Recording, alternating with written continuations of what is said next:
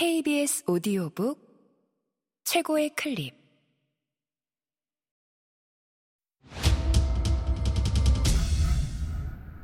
KBS 오디오북.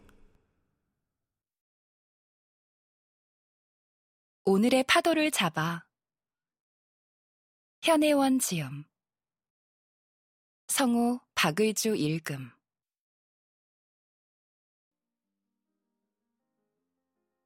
신이 존재한다면 지금의 풍경은 그가 필터를 씌운 걸 거야. 그들의 SNS에 올리기 위해서겠지. 우습지만 그렇지 않고서야 존재할 리 없는 분홍빛 공기. 서로를 닮은 질감으로 물든 하늘과 바다. 수면 위에 앉아 지구의 끝을 바라보며 파도를 기다리는 우리. 현실감 없는 이곳은 고요하고 말로 설명할 수 없는 평화가 몰려온다.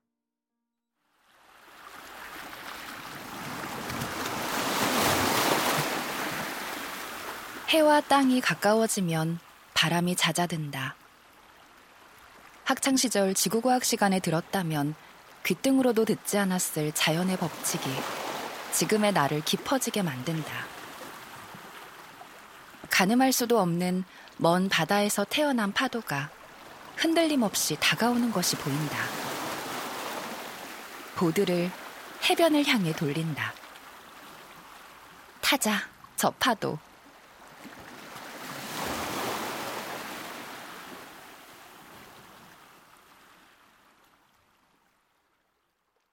사람들은 고난과 역경을 파도의 곧잘 비유하곤 한다. 결혼식 주례 혹은 서약과 같은 것들에서 파도를 함께 이겨내자, 파도를 헤쳐나가자 와 같은 이야기를 들을 때마다 그의 억울함을 생각한다. 저들의 이야기는 맞기도 하지만 틀리기도 해. 너와 충분한 시간을 보내지 않았으니까 마음에 담지 마.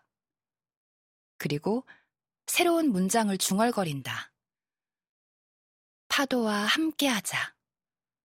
파도를 받아들이자.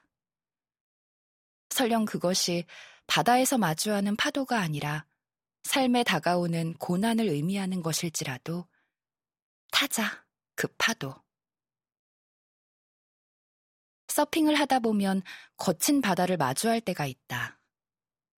그런 날이면 파도를 타는 것도 어렵지만 그 거침을 넘어 라인업으로 나가는 것이 더 힘들다.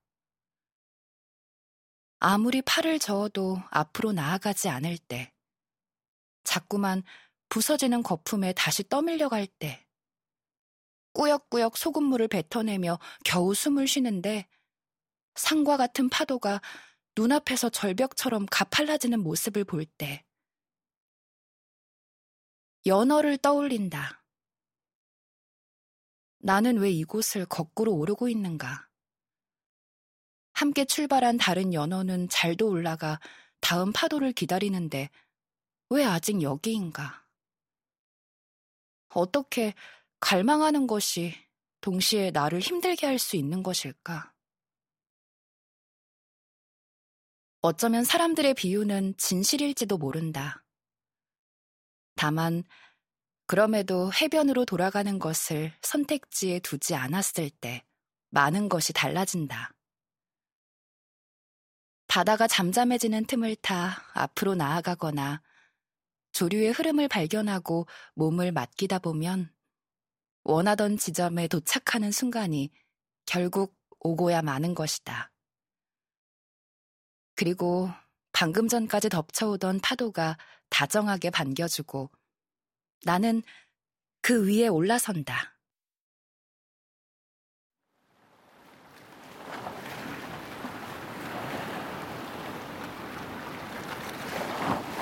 부드럽고도 힘차게 밀어주는 파도의 속도에 맞춰 유영한다. 질문이 바뀐다. 어떻게 나를 멈추게 하던 것이 동시에 나아가게 할 수 있는 것일까? 도시에서도 이런 일은 흔히 일어난다. 우리는 앞으로 나아가지 못하거나 절벽을 보거나 앞선 다른 이와 자기를 비교하기도 하지만 결국 무언가를 이뤄내기도 한다.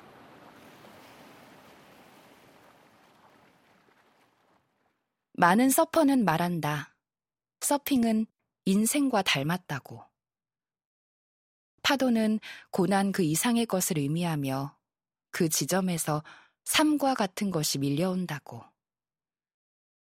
사소한 것에서도 의미를 찾는 것이 직업인 사람에게 그 연결고리를 찾는 건 어렵지 않다. 그리고 그것이 나와 서핑을 단단히 이어 놓아주지 않는다. 나에게 서핑 이야기를 청하는 사람들이 맞이하는 가장 큰 당혹스러움은 멋있고 화려한 레저 스포츠 후기를 기대했으나 소주 세 병은 먹고 나눌 법한 인생 이야기가 돌아온다는 점이다. 이 책을 펼쳐든 당신도 이쯤이면 아차 싶을지도 모르겠다만 모른 척할 심산이다. 우린 모두 태어나 버렸다. 우리의 뜻과는 상관없는 일이었지만 그 뜻을 찾는 건 태어나는 순간부터 각자의 몫이 되었다.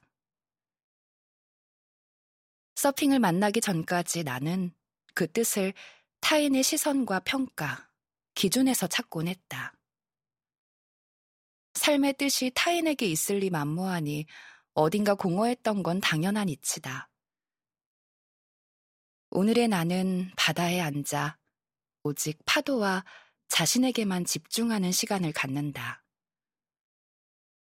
아이디어 회의도 기발한 카피 한 줄도 회사의 평가도 그곳에만 도착하면 한순간에 사라진다.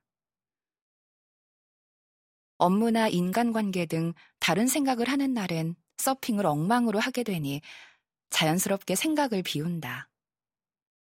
사실 파도 위에 실제로 올라서는 시간은 별로 길지 않다.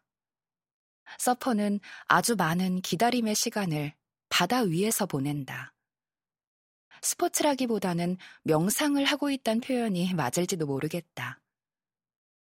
온 우주에 파도와 나만 남은 것 같이 침잠하는 시간과 공간에서 처음으로 내면을 마주할 여유를 얻었고, 삶의 뜻이란 것이 그 안에서 기다리고 있다는 걸 어렴풋이 알 수 있었다.